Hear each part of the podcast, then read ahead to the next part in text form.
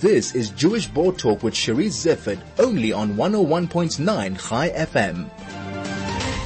Earlier this week, Holocaust survivor Veronica Phillips passed away. In the latter part of her life, she did so much to further Holocaust commemoration and education in South Africa. The Jewish Board of Deputies paid tribute to her, saying she was an invaluable source of support and guidance, and we pledge to ensure that his story, as well as those of the fellow victims, is never forgotten. Tali Nates, the director of the Johannesburg and Holocaust Genocide Center, was extremely close to Veronica Phillips, and she joins me now to maybe share some of those memories um, Tali, welcome and thank you so much for joining, for joining me. It's always lovely to have you on my show. Thank you, Charisse. And it is uh, really a great honor to, to join you today because I'm absolutely heartbroken and, and uh, the loss of Veronica Phillips uh, is so devastating that I am grateful to you that I can pay tribute um, to her memory today. Veronica didn't speak about her experiences till much later in life. What was the catalyst for her to talk? So Veronica came to South Africa late, uh, only in the mid 1970s. She basically followed her family. Family was everything for her. So when she escaped from Budapest in 1956, first to England, and then followed her family, her brother, uh, to South Africa, she concentrated on life.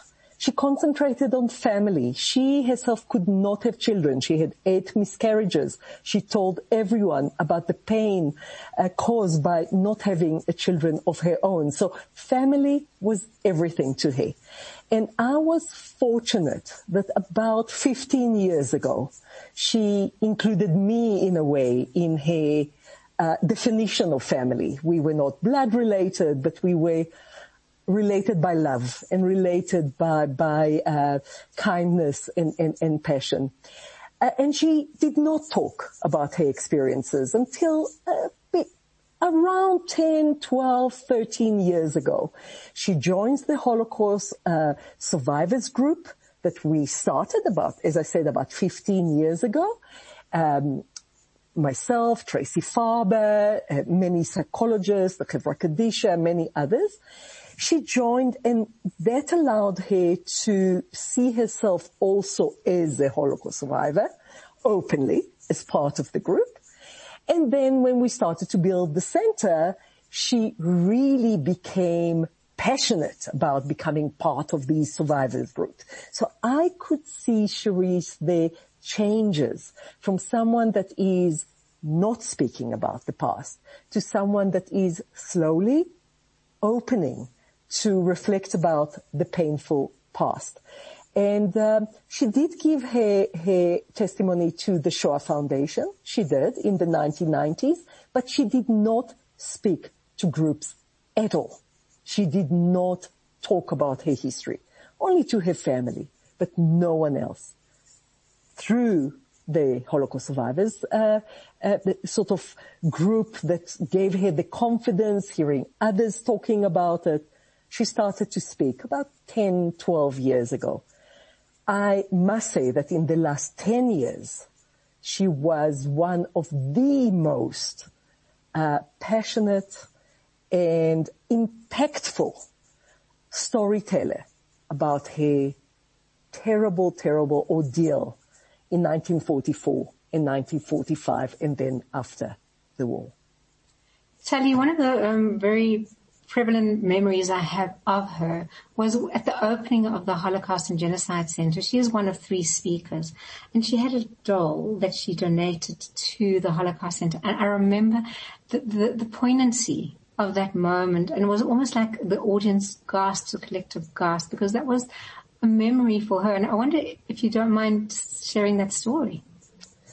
Absolutely. Uh, Veronica was so amazing, so loving, so intelligent, so wise, uh, funny, you know, she, she had so many qualities, but she was so emotional. She was so real and she had few items, few objects or artifacts if you want that she kept dear to her heart.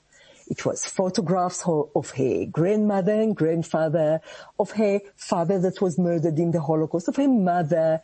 There were some items of her father that was murdered, like a cigarette box. But the most precious of items was her childhood doll, a plastic doll that she had as a child in Budapest and um, her mother kept it in the ghetto in Budapest when Veronica and her father, Meyer, Katz, they were, the family was Katz, uh, were deported from the, uh, uh, from um, Budapest. Meyer Katz was murdered by the Nazis. Veronica, of course, survived three concentration camps, including Ravensbrück and a death march, but managed to go back to Budapest and was reunited with the doll. And in September 2015, when we announced that we are opening the building and there was a dedication ceremony for the building with about 350 people and the media and the TV and everyone. And Charisse, I remember you were there covering this event. Veronica dedicated the door for the future permanent exhibition of the center.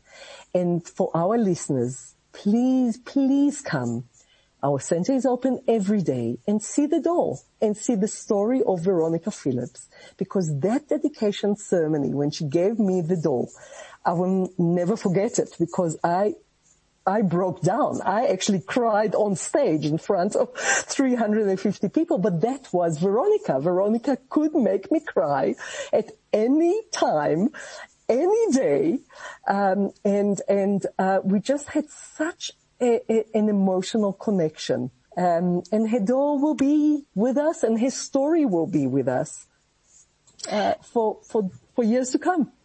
Tali, it's such a beautiful story and, you know, sometimes an artifact can really tell a story in a way that, you know, mo- just brings out so much emotion.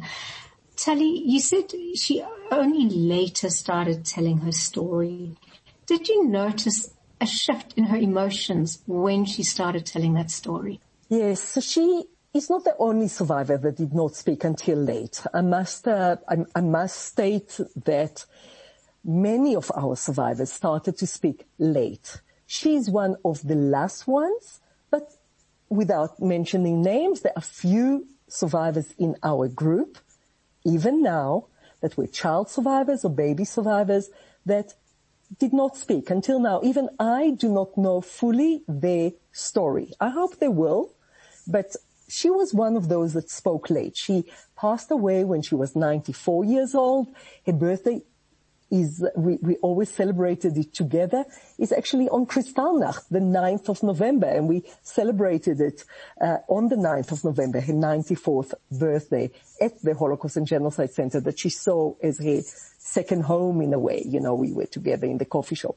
So she started to speak, as I said, perhaps 12 years ago or so. And slowly but surely she became more and more confident about telling the story. And she would say to us, she would say to me, thank you for allowing me to tell the story because I realize how important it is to tell the story not for only for me. Yes, it is important for me to speak about my father, to speak about my family, to speak about my cousin that was murdered in front of his mother, you know, to speak about my family. But I need to do it for the young generation.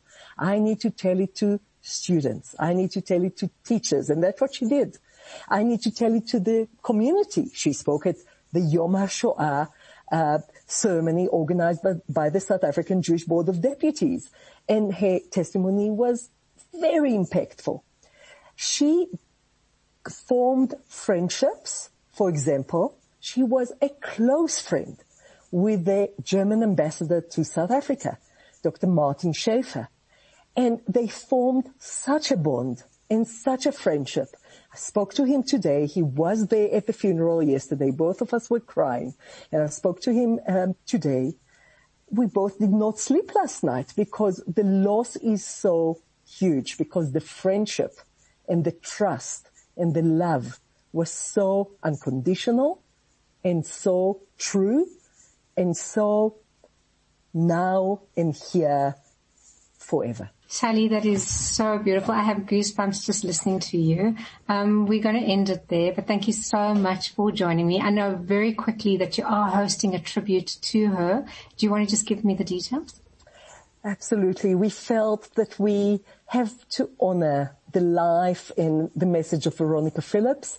Uh, we will record a full hour of tribute to Veronica Phillips with her niece, Janice Leibowitz, with uh, uh, ambassadors, with teachers, with students, with, with friends, and that will be available on our YouTube channel of the Johannesburg Holocaust and Genocide Center from next week. So please keep your eyes open uh, and please come and pay tribute to Veronica while visiting our exhibition in the center. Thank you very much, Tali Nates. That was absolutely beautiful. That was Tali Nates, the director of the Johannesburg and Holocaust Genocide Center, who was talking about the passing of Holocaust survivor Veronica Phillips.